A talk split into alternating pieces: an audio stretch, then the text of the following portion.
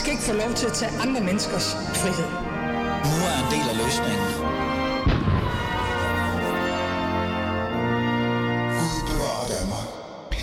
Valget nærmer sig med hastige skridt, og i takt med valgkampens ankomst bliver vi også klogere på de mange nye partiers politik. Sidste uge var det Moderaternes tur til at fremlægge deres skattepolitik, og det var der mange opklarende spørgsmål, eller der var mange opklarende spørgsmål fra journalisterne til pressemødet. I dag ser Alice Fæderland øh, og nærmere mig, nærmere på det her øh, skattepolitik, altså Moderaternes udspil, og forsøger i hvert fald at finde ud af, hvad er egentlig op og ned i hele den her øh, store plan, som man nu har fremlagt. Velkommen til. Du lytter til Alice Fæderland.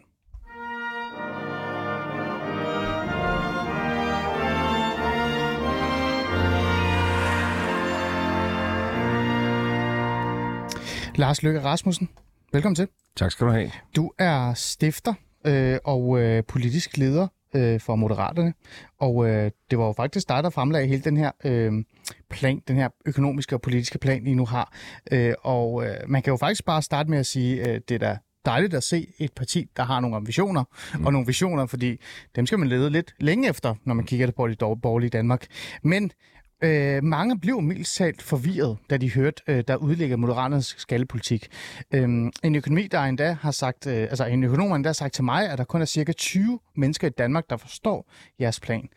Jeg har jo sat mig for øh, at finde ud af, hvad der er egentlig er op og ned, men jeg vil gerne starte med at spørge dig, Lars Løkke Rasmussen. Var du overrasket over den her sådan, modtagelse, der nærmest øh, hånede øh, øh planen, fordi man mente, man ikke forstod den? Ja, nej, altså, fordi som du selv er inde på, så øh, er der jo ikke så mange, der gør sig en ulejlighed med at prøve at tænke stort og tænke nyt, øh, og det er selvfølgelig nemmere at forstå et tørklædeforbud, eller, eller et eller andet kryds, hvor man siger, nu fjerner vi kulturstøtten, og så skal vi lave et øget pendlerfradrag øh, i Hadsund, eller hvad det nu kan være. Og, og, og det er klart, det vi lægger frem her, det er noget større, øh, det er noget mere kompliceret, men jeg har det jo også sådan, det er jo ikke, fordi det skal være kompliceret for, bare for at være kompliceret, men, men, men omvendt, øh, hvis der fandtes meget enkle løsninger på komplekse problemer, hvorfor er der så ikke nogen, der har markedsført dem? Hmm. Og, og, og det vi vil med det her balance i en brydningstid, som vi kalder vores økonomiske oplæg, som både er noget personskat og noget erhvervsskat og noget SU, det er jo at gøre Danmark rigere, og det er en fuldt gennemregnet plan, som viser, at øh, vi vil øge vores velstand med 21 milliarder i 2030. Vi vil skabe 20.000 flere hænder flere par hænder mm. til det danske arbejdsmarked, og det er jo det, Danmark har brug for, det er det, alle skriger på. Og så har vi så gjort os den ulejlighed at sige, at vi skal prøve at gøre det her på en måde, hvor vi både fjerner nogle af de skatter, som øh, alle ved øh, hæmmer øh, væksten mest, og så skal vi holde fast i noget social balance i vores øh, samfund. Hmm. Fordi der er jo mange, der står og siger, fjern topskatten, fjern topskatten, fjern topskatten, og det kunne sådan set selvstændigt være en god idé, fordi det er den mest væksthæmmende skat, vi har i Danmark. Men hvis man bare gør det, Altså, så kommer man til at skubbe til uligheden i samfundet. Og det er jo derfor, det aldrig bliver til noget. Fordi de blå siger det, og de røde siger nej. Ja. Og så endes man altid om, at den skat, vi har lige nu og her, det er åbenbart den rigtige. Ikke? Mm. Så, så vi har ligesom prøvet at tænke ud af boksen og sagt, hvordan kan man øh, hugge den gordiske knude over, og på en og samme tid øh, fjerne nogle væksthæmmende skatter, mm. uden at gøre vold på balancen. Og, og, og det er det, vi har forfulgt med den her plan, som jeg selvfølgelig meget gerne folder ud, så vi måske når op på 21 mennesker, der forstår det. Ja, og det er også det, der er ideen, det er, at jeg faktisk også skal forstå det i dag. Men jeg vil også gerne have fokus, øh, Lars Lykke, på øh, øh, mit segment, min målgruppe, øh, middelklassen, som jeg kalder den i virkeligheden. Og det har jeg også, fordi der er rigtig mange i, altså i mit nabolag nærmest, også med venner og bekendte, også i det politiske øh, miljø, jeg også kender en del af, som også er i mit målgruppe, der, der kiggede på det her og tænkte, det er visionært, men undskyld mig, er det os, der bliver ramt af det her. Så derfor så vil jeg gerne have fokus på det, og mit næste spørgsmål er jo så også i virkeligheden her, øh, hvis jeg spørger dig, hvem får så egentlig mest ud af det her øh, skattepolitik, Moderaterne fremlægger? Ja, det vil jeg mene, vi alle sammen får. Fordi hvis ikke vi på en eller anden måde får lavet en politik, der gør, at vi får skabt et øget arbejdsudbud, så øh, risikerer vores samfund jo at bryde sammen. Altså allerede i dag har vi en ældreomsorg, som vi ikke alle steder kan være bekendt. Vi har et sygehusvæsen, som op mod 1000 sygeplejersker nu har forladt, hvor ventelisterne begynder at stige, hvor vi ikke overholder øh, kraftplanens retningslinjer. Jeg tror kun, det er 20 ud af 100 øh, kvinder med brystcancer i hovedstadsregionen, der får fuldt ud den øh, kraftrejse, de skulle, de skulle have. Øh, Og vi kigger ind i en fremtid, hvor der bliver flere ældre og færre på arbejdsmarkedet, så Så vi bliver jo alle sammen ramt, hvis ikke vi gør Danmark rigere får flere hænder ude på arbejdsmarkedet. Og det er jo alles interesse, også os i øh, middelklassen, fordi det er også os, der får en cancer, eller har nogle børn, der skal passes i en daginstitution, eller nogle ældre, der skal på plejehjem. I forhold til sådan, kan man sige, den snævre private økonomi, altså øh, nu taler man det der om at give skattelettelser, som jeg synes er en mærkelig retorik, fordi Ja, fordi man betaler jo skat, altså Ja. ja. det er jo ens egne penge. Ja. Jamen så er der ikke noget i den her plan, hvor jeg kan stå og sige, at, at, øh, at folk, som de er flest, altså den brede middelklasse, de får nogle massive skattelettelser med det her. Det, det er der ikke, altså fordi det, det, det har jeg ikke råd til. Hmm. Øh, vi gør tre ting, jeg synes er vigtige. Vi gør det, at vi laver det, vi kalder en stige ind på arbejdsmarkedet i forhold til de mennesker, der har små indkomster. Mm. Øh, fordi det er et problem, at vi har for mange, der er på kanten af arbejdsmarkedet, løst tilknyttet arbejdsmarkedet, går ind og ud, aldrig rigtig finder fodfæste. Det handler ikke kun om penge og flere hænder på arbejdsmarkedet, det handler også om øh, sammenhængskraft og fællesskab. Mm. Og, øh, og det er jo dyrt at give skattelettelser i bunden, fordi vi alle sammen jo starter med at tjene den første krone, ikke? Ja. Og der har vi så et forslag, hvor vi siger, at vi laver sådan en slags trappe, der betyder, at hvis man har en lille indkomst, altså op til 25.000 om måneden, Hmm. så får man lov til at beholde de første 3.000 kroner ekstra, man tjener om måneden, uden at betale skat af det det første år. Ja. Det falder så det tredje, øh, andet, tredje, fjerde år, fordi vi har en idé om, at hvis man først ligesom har flyttet sig ind på arbejdsmarkedet, står der, har fået glæden af at gå på arbejde dagligt, har arbejdskolleger, er en del af socialt fællesskab, så bliver man også stående. Så det er sådan en meget målrettet øh, skattelettelse. en gulerod på en måde. Ja, målrettet øh, folk med små indkomster. Ja. Øh, det er vigtigt for os. Mm. Så gør vi det med skatten, topskatten, fordi at vi ved, at øh, alt for mange mennesker øh, lidt unødigt betaler topskat. Det er jo både sygeplejersker og metalarbejdere. I går, da jeg var i P1, der ringede der en kranfører ind, som knokler og bliver ramt af topskat. Mm. Øh, og som jo helt ærligt siger, jamen hvorfor skal jeg knokle de der ekstra timer øh, ekstra, fordi øh, der kommer jeg klipper mig hårdt. Hvis vi kunne gøre noget ved topskatten, så kunne vi, øh, så kunne vi skabe noget dynamik. Så vi løfter øh, topskatten øh, op og flytter så i virkeligheden den helt væk ved at lave, og det her det bliver kompliceret, Ja. det med lønsum ude i, øh, i virksomhederne. Ja. Øh, og det er jo der, hvor man så nogen vil mene, og, og jeg vil gerne holde fast i øh, vores, øh, mit fokus på hvad hedder det, middelklassen, men lad os tage øh, det, du fremlægger her. Det er der, hvor nogen vil så mene, øh, det er top-top-skatten, vi så bevæger os ud i. Det er også det, I selv bruger. Øh, og det handler om de 5% rigeste øh, danskere. Øh, er det dem, der får allermest ud af det, Lars Lykke? Jamen, vi får alle sammen noget ud af, at Danmark bliver rigere, og der kommer flere hænder ud på arbejdsmarkedet. Hvem får den, øh, hvem- hvem slipper, altså hvem får den største skattelettelse? Ja. Det, det gør, øh, når man opkræver skatter i procenter, altså så vil det jo altid være dem, øh, der har mest at opkræve procenten af, der i kroner og øre får mest. Ikke? Altså sådan vil det jo være. Ja. Og, og, og, det, og, og, og der laver vi så en ting, der bevæger sig lidt den anden vej, fordi vi har rigtig nok ved siden af alle de andre ting, vi foreslår, den her tanke om at lave en slags top-top-skat, Mm. som jo går ud på at sige, øh, de 5%, der har de højeste indkomster i vores samfund, og det er ikke bare lønindkomster, men altså det, det kunne også være aktieudbytte og andet, Ja. De, øh, de får taget deres personfradrag. Og det Ja. får de i virkeligheden permanent. Øh, Vi kalder det livsindkomst. Altså, og det helt praktisk går forslaget ud på, at man går ind og ser på, hvad har du tjent i gennemsnit de sidste tre år. Og hvis du i gennemsnit har tjent øh, så meget de sidste tre år, at du ligger i top 5, jamen så taber du øh, dit personfradrag. Det gør du også i år 4 og 5 og 6 og 7, og i princippet forever. Mm. Med mindre du på et tidspunkt senere i dit liv altså kommer i en helt ny situation, så du glider ud af de der top 5 igen. Mm. Og, og, og det er jo fordi, der skal være en vis fairness, og det er jo blandt andet den bevægelse med at lave den her top-top-skat, der gør, at selvom vi hæver topskatgrænsen øh, og bagefter faktisk fjerner den ved at flytte den over på noget lønsum på virksomheden, det kan vi snakke om bagefter, Ja, det kommer så laver vi altså en samlet plan her, hvor vi også sætter aktieskatterne ned på svensk niveau, hvor vi sætter selskabsskatten ned, så vi bliver OECD-førende, fordi vi gerne vil have flere virksomheder til Danmark, uden at den sociale balance, som man beregner med det, der hedder Gini-koefficienten, den mm. eksploderer mellem hænderne på os. Mm. Fordi det er vigtigt for os, at der stadigvæk er fairness og balance i tingene.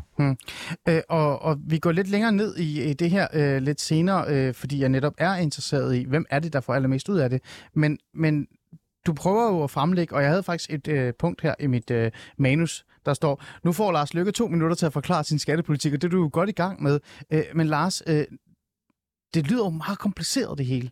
Øh, og jeg har altid haft en idé om, at Lars Løkke Rasmussen er en politiker, som altid kæmper for at simplificere, altså jeg vil ikke bruge ordet, men gøre det simplere, mm. gøre det enklere for den almindelige borger at forstå, hvad de går igennem. Kraftparken for eksempel, var jo gøre det simplere og mere fokuseret.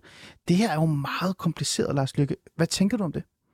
Ja, mener sådan set ikke, det her det er ret kompliceret set med borgerøjne. Fordi med borgerøjne, der betyder det her, at hvor du i dag altså betaler sådan noget, der ligner 41 procent i skat, mm. indtil du rammer topskatgrænsen, så betaler du 57, og det, så er det lidt med, hvad kommunen bor du i, er du medlem med Folkekirken og sådan noget. Men, i, Forskelligheder, ja, ja. men sådan er det. Så fjerner vi jo sådan set topskatten set med borgerøjne. Det vil sige, at du, øh, den der spekulation i, øh, hallo, hvis jeg tager de der ekstra weekendvagter, så kommer jeg op over den der grænse, og så troede jeg lige, at jeg havde altså næsten 60 øre per krone, nu har jeg så kun godt 40 øre per krone. Jamen.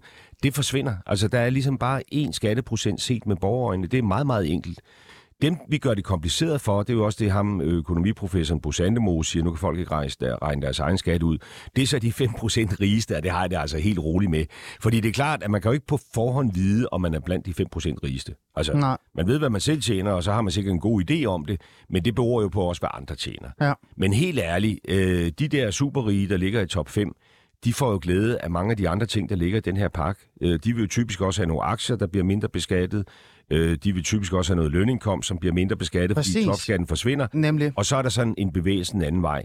Men, men det er det eneste sted, hvor man ikke selv kan forudse det. Altså det, det, er top 5. Alle andre, for dem er det egentlig enklere, fordi der er der en skatteprocent, uanset hvor mange penge du tjener. Hmm.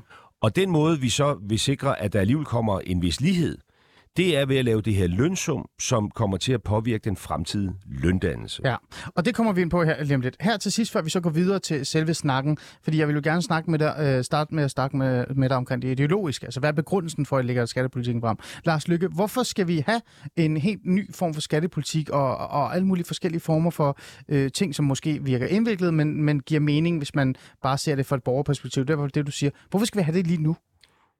Det skal vi, fordi at Danmark er udfordret. Og jeg tror, vi er mere udfordret, end vi lige går og tror. Altså, og det kan godt Hvordan? være... Jamen, vi er udfordret af, at øh, vi har en meget, meget dyr øh, offentlig sektor, et meget dyrt velfærdssamfund. Det er jo sådan set tilhænger af, ikke? men det er Mm. også ved at sande til. Altså, vi kommer både til at mangle penge, og hvis vi ikke kommer til at mangle penge, så kommer vi i hvert fald til at mangle mennesker til at løse opgaverne i vores velfærdssamfund. Øh, det er et problem. Og derfor er vi simpelthen nødt til at lave en økonomisk politik, der sikrer, at vi får mere arbejdskraft. Øh, og der er det med skat, det er en del af det. Det står ikke alene. Der er også noget med udenlandsk arbejdskraft, der er noget med, hvordan vi Ja. indretter vores uddannelse. Der er mange ting, men det handler også om skat. Det er den ene problem, vi har. Det andet problem, vi har, det er jo vores relative velstand. Altså, vi er et rigt samfund. Hmm. Men, men, men øh, år for år bliver vi jo relativt fattigere. Altså, fordi rigdom er jo ikke noget absolut. Man måler sig jo på, øh, hvad har de andre, ikke? Jo. Og hvis vi ser Danmark som en relativ placering, så slisker vi jo nedad. Øh, og hvad betyder det? Jamen det betyder jo, hvis man skal give et eksempel, at hvis man nu om 30 år opfinder en eller anden mega dyr øh, livsforlængende kraftbehandling, Ja. så vil vi jo i Danmark tænke, og det vil jeg i hvert fald tænke, den skal vi indføre i danske sygehusvæsen. Fordi, hallo, øh, vi er et rigt land. Det skal Men- vi have. Mm. Og vi vil også tænke, øh, det er noget, alle danskere skal have. Altså i Nigeria, som er et fattigt land, øh, der bor der jo, øh, hvis jeg husker rigtigt, øh, altså øh, noget med, jamen jeg skal glemme tallene, men der, der bor flere mennesker i Nigeria, der er rigere end danskerne gennemsnitligt er, simpelthen et fattigt land. Mm. Men vi er jo ikke sådan et land, hvor vi har delt os på den måde rige og fattige, og derfor vil vi jo have en forventning om, sådan en kraftbehandling, den skal vi alle sammen have. Altså ikke kun Ja. de superrige eller ja. dem med sygeforsikringerne. Og det kræver jo bare, at vi bliver ved med at være et af de lande, der ligger i toppen af, af, af pyramiden, altså velstandsmæssigt. Mm. Og der er vi jo også udfordret. Bare give et tal. Altså sidste år, der blev der børsnoteret næsten seks gange flere små og mellemstore virksomheder i Sverige end i Danmark. Ja. Næsten seks gange flere. Det er rimelig mange. Det er rigtig mange. Ja. Øh, Og det er jo ikke fordi, at danske iværksættere er dårligere til at få idéer. Der er masser af idéer, der opstår i Danmark. Der er rigtig mange virksomheder, som flages ud, Hmm. altså som ender med øh, at blive forankret et, et andet sted i Europa. Og der siger vi jo så, jamen så skulle vi måske prøve at sammenligne os lidt mere direkte med, hvad de andre går og gør. Så det er jo ikke sådan en ideologi. Det er jo noget med, at vi er små 6 millioner mennesker i Danmark i en verden med 8 milliarder. Øh, jeg ser på os som en lille stamme, øh, og vi skal indrette vores regler i den her stamme, så de matcher det, de har andre steder. Ikke? Mm. Meget kort øh, svar så. Betyder det så, det du prøver at sige til mig her, eller det du faktisk siger til mig, det er, vi er faktisk ved at blive fattigere og fattigere, hvis vi ikke gør noget lige nu her? Ja, og så skal jeg passe på, at jeg kommer ind i mine indviklede sætninger med mere Ja. og mindre og sådan noget. Men Ja. altså, ja, altså, Danmark bliver jo rigere år for år for år. Mm. Men, men hvis andre bliver hurtigere rigere, ikke? Mm. Altså, det er jo et eller andet med, at stillstand er lige tilbagegang. Altså, i en verden, hvor andre bevæger sig fremad, der er det at stå stille jo udtryk for, at, øh, at tilbagegang, ikke? Okay.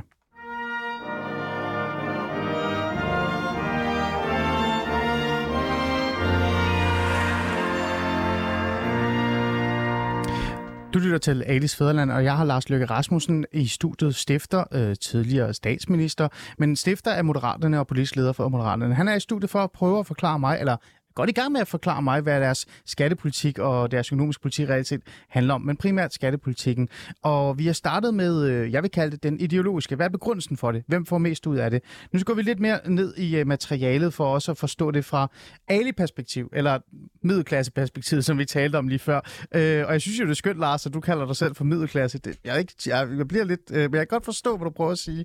Fordi middelklassen har rykket sig rigtig meget, især i forhold til indkomst. Så det var også det, du sagde, kranfører, der ringede ind. Øhm, derfor så vil jeg gerne tage fat i det her øh, øh, idé. Moderaterne vil jo gerne hæve topskatten. Du har allerede været inde på det. Øh, den skal fremadrettet lyde på 670.000 kroner, så vidt jeg huske. Øh, I mener, det vil give eksempelvis sygeplejersker incitament til at arbejde mere og tjene mere. Det har du sagt. Men I vil også finansiere jeres forslag ved lønsumsafgift. Det er altså en virksomhedsbetalt afgift på 3,2 procent, som arbejdsgiver skal betale af hele lønnen for de medarbejdere, der tjener over 352.000 kroner. Gør du det for, altså meget sværere for danskerne generelt at stige i løn så, og især min middelklasse klasse? Det er jo rigtigt, og det er jo sådan set hele formålet med det, at når vi laver den her lønsumsafgift, hvor vi altså siger, at hvis du har øh, mennesker ansat, som har en relativt høj løn, så betaler du som virksomhed lønsumsafgift. Ja. Hvis du har mennesker ansat, som har en relativt lille indkomst, så får du sådan en negativ lønsum. Nemlig. Så skaber vi selvfølgelig noget, der kommer til at påvirke løndannelsen. Fordi det betyder, at hvis du skal give øh, 100 kroner ekstra øh, til en person med en høj løn, så koster det virksomheden lidt mere end 100 kroner. Ja. Det er jo lidt et spejlbillede af, nu skal jeg passe på at ikke gøre det indviklet, men det er jo lidt et spejlbillede af, at hvis du er en, der betaler topskat i dag, og gerne vil have 100 kroner efter du har betalt skat, Hmm. så er du jo nødt til at bede om ret meget ekstra end 100, fordi at skatten den er 57, hvorimod at hvis du har en lidt lavere løn og vil have 100 kroner, så skal du ikke bede om så meget ekstra, fordi der betaler du kun 41 procent i skat, hvis du forstår. Jeg er med, jeg er med, ja, ja, jeg prøver. Så, jeg men, med. det, er- men det er klart, at når man siger, det koster mere end 100 kroner at give dig 100 kroner, Ja. så skal du selvfølgelig argumentere lidt hårdere for at få 100 kroner, end hvis det kun kostede 100 kroner at give dig 100 kroner. Er med. Til gengæld betyder det jo så, i forhold til dem med de små indkomster, at hvis det pludselig ikke koster 100 kroner at give dig 100 kroner, men det kun koster nogle af 90, 90, ja. så bliver det lettere at få den der 100 kroner op af din arbejdsgiver. Mm. Og alt det her betyder jo, at lønfremgangen, fordi vi er jo ikke i, i en verden, altså hvor vi går nedad i løn, Ja. at lønfremgangen, den med et frygteligt ord, alt andet lige, kommer til at gå lidt hurtigere for folk med små indkomster end folk med høje indkomster. Mm. Det er jo præcis også det, der så gør, at vi øh, altså kan lave noget, hvor vi fjerner nogle skatter og sætter aktieskatten ned og gør Danmark rigere, uden at den sociale balance springer. Mm. Fordi vi så ser ind i, at folk med små lønninger alt andet lige øh, vil catche op med, med dem med de høje lønninger. Og så er jeg helt med på, at her er der en problemstilling, øh, og så vil se på os alle mulige andre komme og sige, nå jo, men den der lønsumsafgift, Ja. den sætter jo ind på et niveau, der er lavere end den topskattegrænse, som vi nu løfter. Du har mit spørgsmål. Ja. ja. Så derfor er der altså nogle mennesker, som har udsigt til, at deres løn kommer til at stige lidt langsommere, end den ellers ville, Præcis. øh, men de får ikke nogen direkte skattelettelse. Stiller man den, det, så ikke dem øh, relativt øh, dårligere.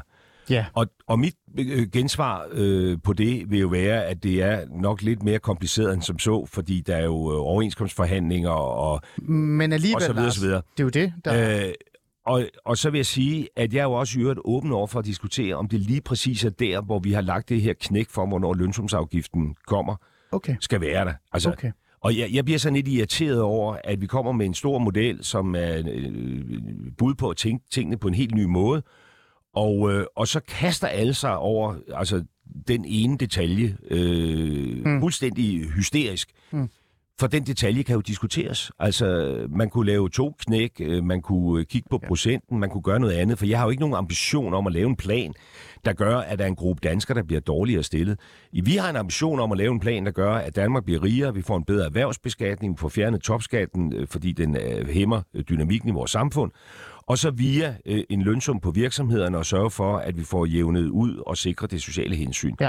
Og, og, og, og, og vi er jo ikke noget stort øh, finansministerium, altså vi er et lille parti, som har tænkt nogle idéer, vi har haft Kraka til at mm. beregne det. Ja. Øh, jeg kan se på den diskussion, der kører derude, at øh, Kraka når nogle andre resultater end Cepos. En Cepos. Meget anderledes resultater. Altså Cepos, som jeg kan forstå, du er igennem senere her i dag, ja har lavet sådan nogle familieberegninger, hvor de siger, at folk taber altså i 10.000 vis af kroner. Det matcher ikke med de tal, jeg har fået af Kraka. Måske man så skulle lade økonomerne komme i studiet og diskutere det. det Fordi jeg har spillet bold op af en anerkendt tænketank, der regner øh, på en, øh, altså en øh, ortodox måde, øh, og, øh, og, og testet det her idéer på dem, og fået et resultat tilbage, som jeg godt kan stå på mål for. Okay. Øhm, og det giver jo god mening. Det er jo det er igen, som vi startede med, det handler om at være visionær. Og det du også siger, det er, det er jo ikke mejslet sten. Altså det er jo ikke fordi, at der ikke kan diskuteres, øh, hvad der skal ske her. Men Lars Lykke, så bliver jeg jo nødt til også at bare være sådan øh, lidt fræk og gå tilbage til den her fokus på mig selv. Det er jo Alice Fæderland, så det er jo Fæderlandet og mig, der har fokus på. Jeg er jo en del af den her målgruppe. Ja. Øh, og jeg er faktisk også en del af din målgruppe, hvis man potentielt skulle tænke på, om jeg har lyst til at stemme på dig eller ej. Øh, jeg bliver ramt af det her, ligegyldigt hvordan du sætter det op eller ned. Ja, du bliver ikke ramt på en måde gør jeg jo. Så hvorfor skulle jeg synes, det er en god idé, at jeg skal øh, acceptere, at jeg ikke nok kommer til at stige i løn? Og det gør jeg ikke, fordi der er andre, der skal til gode ses. Du ved jo ikke lige præcis, hvad du tjener, hvor du ligger. Jeg ligger mellem de der 350 og så op og til de der. Ja. ja, okay. Jamen det er jo det, jeg siger. Lad os diskutere, hvor er det, vi sætter den der lønsum ind. Men, men, men, men, men, men selv hvis vi så ikke flytter det, hmm og du derfor får nogle lønstigninger, som vil være lidt mindre, end de ellers ville få, ja, ja. så snævert på det med personskatten, så vil du få glæde af nogle andre ting. Altså, Jamen det er det, jeg gerne vil vide. Ja, Hvad skal jeg som middelklasse, øh, hvorfor skal jeg acceptere, at det her det er en god idé, for at jeg skal hjælpe med, at både øh, den lavtlønnede, men også top, top øh, øh, 5% skal få deres skattelettelser? Det er det, Lars, ja, jeg fra top, top, dem fjerner så personen fra. Jamen, det skal du gøre. Det skal du gøre, fordi du er borger i det her land, og du har en interesse i, at Danmark bliver et mere holdbart samfund. Hmm. Du har en interesse i, at vi også om 10 år kan få en sygeplejerske til at arbejde nede på hospitalet, hvis du skulle blive syg til den tid. Du har en interesse i, at der er øh, en gymnasielærer, der vil undervise dine børn, når de bliver teenager, eller hvad det nu kan være. Det har du en interesse i. Hmm. Du har også en snæver interesse i, at når vi letter aktiebeskatningen, øh, øh, så får vi skabt et bedre erhvervsklima, der gør Danmark øh, rigere, øh, fordi hvis øh, Danmark bliver rigere, og virksomhederne bliver stærkere, så har de også mulighed for at give dig en højere løn. Uanset om, om det så alt andet lige er en løn, der stiger langsommere, altså så er det jo stadigvæk en fordel, hvis, øh, hvis du skal forhandle løn med en virksomhed, som faktisk tjener nogle penge, ikke? Så, så der er jo mange afledte fordele af det her, og, og, og samlet set, så er det jo en plan, der betyder, at vi alle sammen, altså butikken Danmark, bliver 21 milliarder kroner rigere, ikke? Jo, og det kan jeg godt lide. Altså, jeg kunne godt lide den der fællesskabsfølelse. Jeg tror også, at stor, en stor gruppe, en stor del af middelklassen, også bonger ind i den her idé om, at vi skal jo reelt set bidrage, så altså, hele majoritetssamfundet øh, kan fungere, ikke? Velfærdsstaten skal kunne fungere, osv. Men vi taler om en periode, hvor inflationen rammer os altså virkelig hårdt. Især også middelklassen. Man skulle tro, det ikke var, men det gør det jo faktisk. Øh, og, det vil jo, og, og nu vil du jo gøre det sværere for mig øh, og min målgruppe at stige i løn. Øh, man skulle jo tro, det var jo det, der var godt, når der var inflation. Igen, dumme spørgsmål, men alligevel ikke. For det er jo det, vi sidder og tænker. Jamen, jo... Så Lars Lykke, hvorfor? Hvorfor skal jamen, jeg finde mig i det? Men det, det er jo et meget godt spørgsmål. Men der tror jeg også, man er, og nu skal vi på, ikke gøre for kompliceret, men der er nok også nødt til at skille mellem noget, man kunne kalde strukturelt, og noget, man kalder konjunktur. Altså fordi Lige nu og her er der en ganske særlig øh, situation, hvor vi er ramt af noget inflation, og det skal vi jo finde ud af at styre. Men det går jo ikke godt med den inflation. Det er jo ikke, fordi det bliver... Nej, nej, nej, nej. Men, men, men, men, men, men det er jo en øjeblikkelig situation, og det er en krise. Hmm. Vi skal jo sørge for, at den ikke bliver for lang, men det er en krise. Hmm. Det vi foreslår her med skattereformen, det er jo noget strukturelt. Altså det, det handler om at håndtere den krise, som ikke er fremkaldt af Putin, men som er fremkaldt af os selv. Nemlig at vi om ret få år er mange, mange, mange flere rigtig gamle mennesker og færre til at få det hele til at køre rundt. Ja. Det, det er jo det, vi skal forholde os til. Mm. Så skal man selvfølgelig, når man indfaser sådan noget, altså fordi, øh, nu er det jo ikke sådan, at fordi jeg har foreslået en plan i sidste uge, så er den... Kommer det i morgen? Folketing. Nej. Og selv hvis vi fik 90 mandater, vil den jo heller ikke komme i morgen. Ej. Fordi det skal jo vedtages, det skal fases ind og sådan noget. Ja. Og der skal man selvfølgelig tænke sig om, hvordan gør man det op imod altså det aktuelle konjunkturbillede. Ikke? Jo. Så, så vi, jeg, jeg synes, man skal sk- skille de ting øh, fra hinanden. Mm, ja. Fair nok. Øh, men det er jo alligevel de tanker, man sidder med. Især øh, når man sidder og kigger på de her beregninger, eller i hvert fald følger med i den offentlige debat, der har været efter, I har ja. fremlagt jeres skattepolitik. Øh, noget andet, jeg også stussede lidt over igen øh, øh, på baggrund af min egen navle, det er, I siger, at I gerne vil fjerne den her topskat, altså den her top-top-skat, ikke? Øh, helt fordi den hæmmer vækst og virkelyst. Det er i hvert fald et citat, I selv har brugt. Jeg tror, det er også dig, der har sagt det ret mig gerne, hvis det ikke er så bliver jeg jo nysgerrig. Fordi vil det her ikke hæmme vækst og virkelysten for den hårdt arbejdende middelklasse? Igen, mig og mange andre, andre der knokler for sådan at klare sig i den her tid med inflation, krig i Europa, men også nogen, der gerne vil måske lave en lille selvstændig virksomhed, eller gerne vil øh, arbejde og kæmpe mod øh, en, en position, så de kan få en lille smule mere løn vi er jo tilbage til det der med, skal jeg egentlig betale for top-top-skatternes øh, ja, skattelettelser, eller hvad? Altså, hvis du vil lave en selvstændig virksomhed, så bliver du på alle måder bedre stillet med det, vi foreslår. Fordi mm. vi jo altså har... Men hvis jeg bare er en, løn, jamen, en lønmodtager... Det er bare fordi, nu snakker du om det hele. Altså, du ved... Fordi vi, vi gør jo altså noget ret målrettet for at gøre det mere attraktivt at drive virksomhed i Danmark. Blandt andet ved at sætte selskabsskatten ned fra 22 til 15 procent. Ja. Det gør det nemmere at starte virksomhed og bygge kapital op i virksomheden. Ja. Men jeg skal tjene nogle penge, Lars, for at komme derhen. Ja, men, men det er bare for at sige, i forhold til de selvstændige, de er ubetinget bedre stillet ved det her. Okay. Det er jo et af formålene med det, at vi ja. skal have noget mere virkeløst, vi skal have noget mere iværksætteri, der vokser så stort. Ja. I forhold til middelklassen, øh, hvad det så end er, hvordan man definerer det, Jamen, altså så sætter vi jo ikke skatteprocenten op, vi sætter den heller ikke ned, den er som den er. Og så kan du sige, at vi laver så noget, der påvirker øh, løndannelsen derude. og løndannelsen, ja. Ja, og, og der må du så lade økonomerne slås, fordi der når Cepos så også frem til, at så slår vi et stort hul i middelklassefamilierne. Det er ikke, hvad vi selv når frem til, når jeg spørger Kraka. Hmm. Og det er jo fordi, der også er nogle afledte effekter. Altså fordi, hvis vi skaber mere robusthed omkring vores virksomhed, altså uanset øh, skat og lønsum og alt muligt andet, så er virksomhedernes evne og vilje til at give dig en løn jo et spejlbillede af deres indtjening. Altså, hvis ikke, hvis ikke de kan drive virksomhed, hvis ikke de kan tjene penge, så kan du komme med de mest fornuftige krav om, at du skal have mere løn. De bliver ikke honoreret. Du risikerer måske endda en dag, at de fyrer dig, fordi de slet ikke har råd til at have dig. Og derfor har alle jo, altså også folk med mellemindkomster, en interesse i, at vi har et stærkt erhvervsliv. Og vi skaber et stærkere erhvervsliv med det. Ja. Vi skaber et rigere Danmark. Og i Danmark er det sådan, at når vi har velstandsstigning, så bliver det også fordelt ud. Det er jo det, der er det unikke ved Danmark i forhold til mange andre lande, at det bliver sådan nogenlunde færre delt ud. Og derfor vil middelklassen jo også få sin del af den velstandsstigning, øh, vi skaber i det her. Mm. Det er rigtigt, at dem med de små indkomster, hvis ellers at teorierne holder i virkeligheden, ja. de vil så få en lidt større andel. Altså ja, og egentlig hurra for det, fordi det er jo en del af ambitionen med det, at se om vi kan løfte nogle folk op Ja, det, prøv, det er jeg jo enig med dig i, og det synes jeg jo er skønt. Øh, det er jeg jo enig med dig i. Det er bare den her... For det første, som borgerlig, så sidder man nok derude og, og tænker, det er jo bare mere skat. Selvom det ikke er skat alligevel, så er det jo noget, der rammer mig på en måde, som minder om skat, i forhold til det her med, at man ikke kan stille løn. Dernæst, så er det jo stadigvæk bare øh, dem, der får mest ud af det her. Det er virksomhederne og de top rige. Ej, Lars det er toprige. Det, det, det er top, top, topskat. Nej, top. nej, nej, top, prøv lige at høre. Vi skal på, at vi taler fint. Top, top. Når jeg siger top, top skat, så taler jeg om de 5% rigeste Præcis. på det er dem, der får allermest ud af det også. Ja, ja, men de leverer så også noget den anden vej. Det er jo blandt andet noget af det, der bidrager til, at vi holder... Men det er jo det, mit spørgsmål vil så være, Lars Lykke. Er, det, er dit svar så i virkeligheden til mig øh, i middelklassen, at Kevin, husk nu, for at du overhovedet kan have et arbejde, for at systemet skal fungere, så skal virksomhederne kunne skabe vækst, skulle ja. skabe arbejdspladser osv. Ja. osv. Kan du ikke forstå det? Jeg kan godt følge dig i det, men det er stadig svært, eller specielt for mig i en periode, hvor jeg står der med at skal betale hus, øh, pris på energi stiger, øh, min kone, kæreste, hvad du end er, man har derude, øh, kan miste sit job, selvom at de får det her, fordi at det er bare dårlige tider. At jeg så skal sætte mig tilbage og tænke, jeg jeg skal bare regne med, at virksomheden nok skal redde mig, fordi skattepolitikken skal give dem en hånd. Hvorfor får jeg ikke en hånd? Kan, kan, du, kan du ikke se, hvad jeg prøver at sige her? Øh, jeg forstår det ikke helt, fordi vi tager ikke noget fra dig. Altså, øh, vi, vi, vi piller ikke ved dine procenter eller noget som helst. Det gør vi ikke. Hmm. Øh, vi gør Danmark rigere, vi gør virksomhederne rigere. Så skaber vi et eller andet, der skaber en tilskyndelse til, at nogen, når der bliver plads til lønstigninger igen, vil opleve, at det går lidt hurtigere, dem med de små indkomster, i forhold til dem med de store indkomster. Så har jeg sagt helt åbent, at hvis der er et hul i vores plan, ja. så er det selvfølgelig, at øh, vi har en topskatgrænse, som i dag er 540 eller sådan cirka deromkring. Ja, cirka. Ja, og hvis du tjener over det, så får du jo altså en direkte skattelettelse, fordi topskatten forsvinder.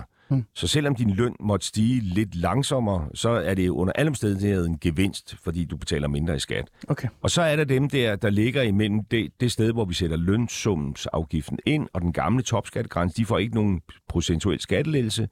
De får måske en lidt langsommere lønudvikling, end de ellers ville få.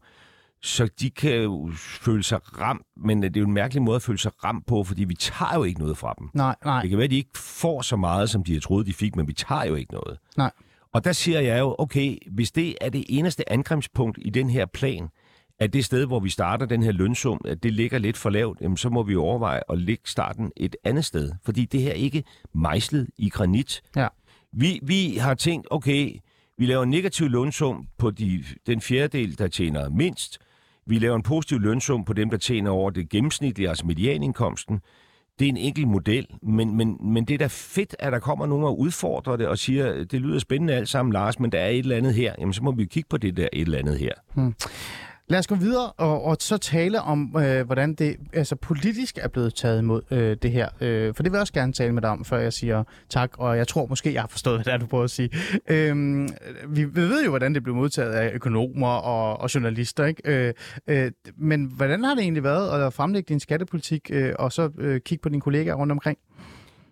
Jamen, der er jo nogle rygmavsreaktioner, ikke? Fordi uh, nu øh, CEPA, som jo re- re- repræsenterer sådan, øh, sådan, kan man sige, sådan traditionelt meget højorienteret økonomisk politik, Ja.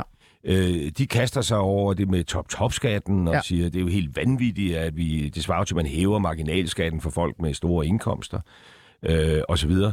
Øh, og de røde siger jo, at vi forgylder aktionærerne og sådan noget, så Præcis. der kommer jo fra begge lejre. Ja. Øh, og så må jeg jo dukke mig, for så rammer de hinanden. Og det er jo måske det, der er pointen i det.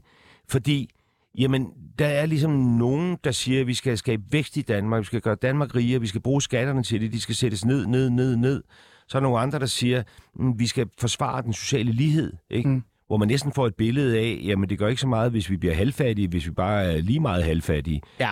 Og, og, og, ja, og vi vil gerne begge dele, og det er jo svært. Altså fordi vi vil gerne skabe vækst. Mm. Vi synes også, det er i orden, at folk tjener flere penge øh, til sig selv, hvis de tjener flere penge. At det skal kunne betale sig at lave en virksomhed, fordi Danmark bliver ikke rigere af, at en, der har fået en kæmpe god idé, vælger at sige, at jeg flytter min kæmpe god idé til Stockholm eller til Schweiz. Altså det bliver Danmark fattigere af.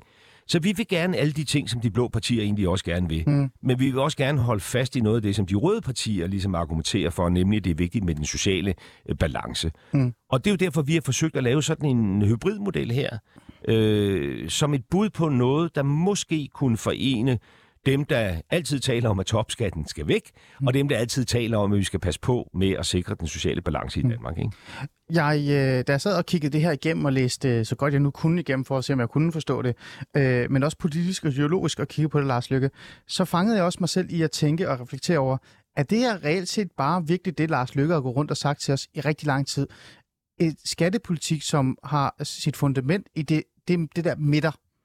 Er det det, der gør, at alle bliver sådan både forvirret, men også sådan lidt kritisk over for det? Som du selv siger, du står i midten, og så dukker du der, så alle kan skændes om det. Er det her øh, reelt set bare et godt eksempel på, det moderaterne gerne vil? Det er at stille sig i midten og finde en balance?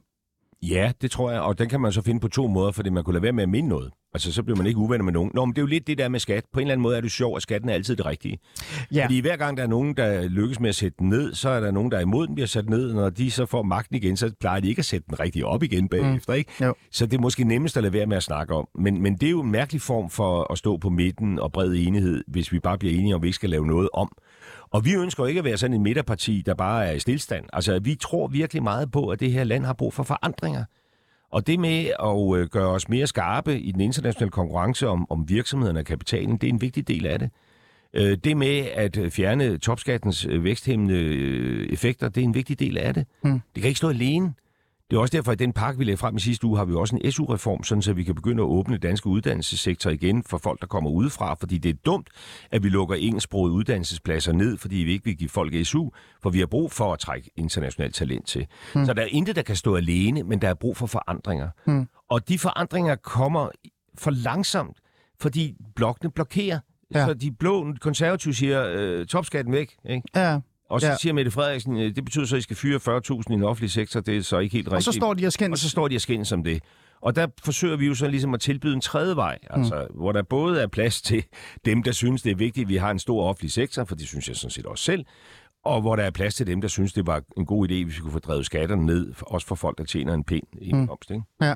Øhm, her til sidst, Lars Løkke Rasmussen, før jeg siger tak til dig, så har jeg netop Sebers med, for så jeg også øh, kan stille øh, dem et par spørgsmål omkring det her, for jeg vil jo reelt set forstå det her, det er jo det, der er formålet med det.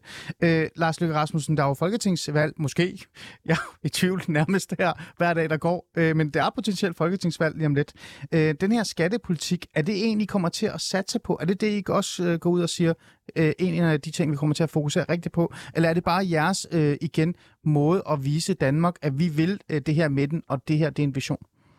Jamen, det er jo et fundament over, under vores øvrige politik, ikke? Fordi vi, vi har for eksempel et forslag om, at vi skulle prøve at afsætte en kulturmilliard, og vil gerne lave kulturpas oven på corona, ligesom øh, satse noget mere på det. Øh, vi vil gerne lave mere dannelse, vi vil gerne lave en borgerpligt, så øh, vi ligesom fik den moderne udgave af højskolebevægelsen og sådan noget. Ja. Det koster også penge. Ja. Og, og, og vi kan jo ikke øh, gå rundt med sådan nogle forslag, hvis ikke vi også har en økonomisk politik, som ligesom viser, at det kan komme til at hænge sammen. Et fundament, som du siger. Ja. ja. Og derfor er det jo vigtigt for os at lagt en plan frem, og det synes jeg, andre partier skylder.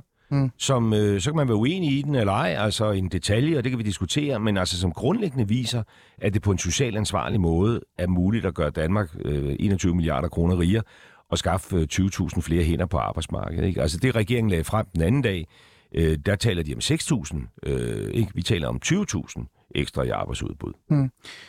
Godt. Så fundamentet er ekstremt vigtigt, og det er det, Moderaterne forsøger at gøre her. Og så skal vi se, om vi, øh, vi alle sammen også kan forstå det. Men det, jeg, jeg, ved du hvad, Lars, ærligt, jeg er faktisk blevet klogere. Det, det vil jeg gerne indrømme. Nu skal vi se, om jeg kan få det sidste med. Uh, Lars Lykke Rasmussen, stifter af Moderaterne, og uh, ja, lige om lidt uh, skal jeg til Folketingsvalg. Tak fordi du vil komme og prøve at forklare det hele for os. Tak fordi du måtte komme.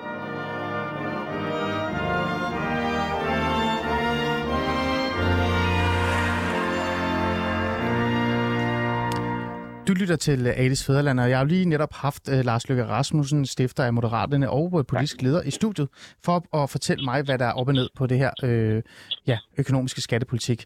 Nu skal jeg jo så finde ud af, om jeg virkelig har forstået det. Det er nærmest ligesom at gå til eksamen. Mads Lundby Hansen, velkommen til. Tak skal du have. Mads Lundby, du er min sensor, tror jeg, i virkeligheden, fordi øh, øh, øh, formålet med det her program i dag var jo et eller andet sted at se, om jeg kunne forstå, hvad der var op og ned på det hele øh, i virkeligheden. Og øh, jeg tror, jeg har en idé om, hvad Lars Lykke gerne vil øh, med det her. Vi skal lige have taget et billede. Jeg smiler lige pænt her. Øh, men Mads Lundby, lad mig lige introducere dig, så vi kan finde ud af, øh, så min, altså, ja, lytter kan finde ud af, du er. Du er cheføkonom i den borgerlige liberale tænketank Cepos, og du har været en af dem, som, Mads, er det forkert at sige, at du har kritiseret det her øh, skattepolitik? Jeg har rost, og jeg har kritiseret. Øh, altså, der er dele af planen, som jeg er meget begejstret for. Øh, mm. Øh, og det er, at Lykke vil fjerne topskatten. Øh, han vil nedsætte øh, selskabsskatten fra 22 til 15 øh, procent, og han vil sænke den høje aktieskat fra 42 til 30 procent. Øh, og det vil jeg gerne give ham. Øh, det er rigtig godt, fordi det er nogle af de skatter, der er allermest væksthæmmende. Så det synes jeg er rigtig godt, øh, at han vil, vil øh, tage det her opgør med nogle af de her hellige køer. Man kan sige, at topskatten er en hellig ko i, i, den, i den danske ja. skattepolitik. Absolut. Så øh, point til lykke. Stor, øh, høj, øh, høj karakter for at fjerne topskatten. Mm. Nej, det jeg er kritisk overfor, mm. øh, det er øh, den Georg øh, finansiering, han går ind i. En finansiering, som forvirrer alle. Jeg tror, jeg har sagt måske, at der er 60 danskere ud af 6 millioner, der forstår på den her plan. Jeg tror faktisk, jeg vil nedjustere til 20. Mm. Øhm, fordi han indfører en, en lønsumsafgift, øh, som er meget kompliceret at forstå for offentligheden, øh, og som derudover indebærer, at øh, den store middelklasse i Danmark øh, kommer til at gå mærkbart ned i levestandarden. Mm. Øh, ja, og, og Mads... Alle, der hvis... tjener, ja. mellem, hvis jeg må sige, alle, ja. der tjener mellem øh, 380.000 øh, og 700.000, øh, de, øh, de vil tabe på den her reform. Øh, og bundlinjen er egentlig, at en arbejderfamilie vil tabe 10.000 kroner, og en funktionærfamilie 14.000. Mm. Øh, øh, så det er min kritik af det, at man indfører en lønsumsafgift, som vil øh, gøre øh, rigtig mange danskere øh, fattigere, og navnlig øh, den, den store middelklasse. Det synes jeg er en forkert øh, finansiering. Så der er noget positivt, og der er noget, noget negativt øh, i den. Øh, og øh, jeg, jeg håber, jeg synes jo, jeg har hørt lidt af programmet, ja. ikke det hele. Jeg synes, han er åbnet op for måske at revidere øh, modellen. Præcis. Øh, og det har jeg en løsning på øh, senere i programmet, hvis du har det, hvis du det. det. Det skal vi nå igen, som sagt, fordi jeg vil jo gerne forstå det her, og så skal en løsning ja. jo også være en del af det. Men du siger faktisk noget, der er vigtigt her, og lige påpege igen, fordi det var faktisk øh, det, jeg også hørte øh, Lars Løkke Rasmussen. Han sagde faktisk, han er han åbnet op for her i dag, i, og det synes jeg for første gang, han har sagt, åben for op og op for at justere det. Så det var rigtig godt. Men, men øh, det kommer vi lige tilbage til. Men Mads Lundby, ja. øh, du kom selv ind i det, fordi en af de spørgsmål, som jeg synes er meget vigtige, det er det her med, hvem vinder egentlig allermest ved Lykkes øh, skattepolitik? Jeg tror jo, jeg har en følelse af, øh, Mads Lundby, at dem, der taber allermest, det er middelklassen. Men hvem vinder så allermest? Øh, jamen, det gør, øh, det gør øh, de, øh, de højst øh, lønnede. Øh, fordi øh, de, Øh, øh, de oplever, at øh, topskatten fjernes, og det er ikke noget, jeg vil problematisere. Vi har lavet en beregning, der viser, at en direktørfamilie øh, med to børn i ejerbolig vinder cirka øh, 34.000 øh, kroner årligt øh, på den her øh, plan. Øh, og det ser jeg egentlig ikke noget problem i, men det er bundlinjen. Øh, så kan man tage en arbejderfamilie med to børn i lejebolig, de taber 10.000, og en funktionærfamilie med to børn i ejerbolig taber 14.000. Øh, nede i bunden af arbejdsmarkedet, dem der tjener under cirka 190.000 om året, jamen der står man til at vinde. Øh, og øh, det er nogenlunde det øh, regnestykke, der er. Så øh, nogen i, i bunden, og her taler vi altså om lønninger, der ligger under ja. øh, mindstelønnen i Danmark, ja. de vinder. Mm. Øh, dem i toppen, øh, direktørfamilien, øh, vinder 34.000. Det har jeg intet problem med. øh, og jeg har ikke noget problem med, at man vinder nede i bunden.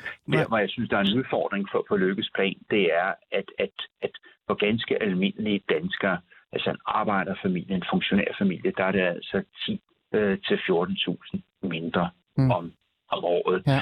Øh, men, men det er egentlig, øh, det giver et indtryk af, øh, hvad det er øh, for, øh, for, for nogle gevinster. Jeg skal nævne, hvis man tager en enlig med meget lav løn, altså under mindstelønnen, ja. uden børn i lejebolig, så vinder vedkommende 8.000. Øh, det har jeg bestemt heller ikke noget øh, problem med. Nej, det lyder også. Øh, ja. Men, men øh, så øh, øh, ja, Øh, og man ja. kan sige, hvad, hvad er det, der udløser det her? Det er vel et, et nærliggende spørgsmål. Hvordan kan det være, at arbejderfamilien og funktionærfamilien taber? Mm. Men det er jo fordi, at Løkke indfører den her lønsumsafgift. Og det er ja. noget, som virksomhederne skal indbetale. Mm. Øh, og den udgør for øh, almindelige danskere, for dig og mig, mm. øh, 3,2 procent. Og der siger man, at øh, hvis man har en indkomst over, nu skriver Løkke selv, 352.000, øh, det er 2019-niveau, vi har opjusteret det til 2022-niveau, øh, så taler vi om 380.000 øh, om året. Hvis man har en løn, der ligger øh, på 380.000 om året og op efter, øh, så bliver der, så skal arbejdsgiver betale 3,2 procent øh, af øh, al lønindkomst fra vedkommende. Og så er det store spørgsmål. Ja. Vil virksomheden betale det her? Ja, i første omgang skal det, men i virkeligheden vil det nok ske det. Hvis du tager din egen radiokanal, Radio 24 jeg har sikkert også en direktør eller sådan noget, han har et lønbudget. Det har han. På, det har jeg fundet ud af. På x kroner. Ja. På, på, på, på x kroner. Så kommer den lønsumsafgift her på, på 3,2 procent øh, så er spørgsmålet, om han lige opjusterer lønbudgettet med 3,2 procent. Nej, det gør han nok ikke. Mm-hmm. Øh, økonomer vil sige samstemmende, at det her det bliver nedvæltet i lønnen. Og hvad betyder det på praktisk dansk? Ja, det betyder nok, at den lønstigning, som vi formentlig bliver udsigt til på, hvad ved jeg, 3-3,5 procent næste år, der vil øh, direktøren for Radio 24 formentlig sige, øh, at øh, nu har øh, regeringen indført denne lønsumsafgift på 3,2 procent, øh, så der bliver ikke råd til lønstigninger i år. Det er i hvert fald en, en nærliggende måde at håndtere det på uden øh, selvom jeg ikke vil vejlede virksomheder i, hvordan de håndterer deres øh, lønbudgetter med videre. Og bundlinjen er så, øh, at, øh, at øh, medarbejderne kommer til at betale for den her øh, lønsumsafgift. Mm. Øh, og det betyder, at hvis man ikke er så heldig, at man får gavn af øh, fjernelsen af topskatten, eller ligger med en lav løn under mindstelønnen, øh, ja, så kommer man til at betale, og det vi regner ud, det er, hvis man ligger i spændet 380.000 til 700.000, og der er altså over 1 million, der ligger der, 1 million danskere, øh, ja, så taber man. Øh, og jeg har så lige før angivet, øh, hvor meget det er øh, for en arbejderfamilie og funktionærfamilie. Hmm. Okay. Øhm, og hold da op, ikke? Mads, altså, man skal virkelig holde tunge i munden for at kunne følge med det i det her. Man. Øh, og, og jeg får helt lyst til... med at forklare. Ja, og jeg følger godt med, ikke? Og det, det, det, det er jo lige før, du skulle lave sådan en test på mig til sidst, og stille mig en to spørgsmål, om jeg forstår det. Det vil jeg ikke gøre. det vil jeg bestemt ikke gøre, fordi det, det er sådan set ikke dig, og heller ikke mig, og, det er heller, øh, og danskerne, der er noget i vejen med. Det er lykke at komme til at lave noget, der er meget kompliceret. Mm. Og jeg er så glad for, at han åbnede op i dit radioprogram for at forændre i sin, sin plan. Øh, men det kan vi jo vende tilbage til. Ja. Det kan vi her, og det skal vi faktisk nå, for vi har ikke vanvittigt meget, men jeg vil rigtig gerne nå det. Men jeg skal bare lige forstå noget af det her, fordi at, at Lars Lykke siger jo også øh, i det her, at øh, der er behov for det her. Der er decideret behov for det her, fordi ellers så ender det med, at vi danskere gennemsnitligt generelt kan blive fattigere. Og der er behov for det, fordi vi skal netop... Øh, jamen altså, den her velfærdssamfund, velfærdssystemet skal jo fungere. Øh, ja. Har han ret i det, Mads Lundby? Øh, jamen, altså, jeg, jeg, øh, jeg er meget enig i, i det, han siger, at vi har simpelthen behov for en kæmpe øh, skattereform. Mm, okay. Og der øh, har Lykke taget nogle rigtig gode spadestik til det øh, ved at fjerne øh, den her øh, topskat, ved at lette aktionærskatten. Altså tænk sig, at vi har en aktieskat i Danmark på 42 procent, i Sverige er den på 30 procent. Det er alt for svært øh, for små og mellemstore virksomheder at tiltrække kapital. Og vi har en selskabsskat på 22 procent. Hensideren i Sverige er den på 20,6 procent. Så det er fantastisk godt, at han vil lette de her øh, skatter.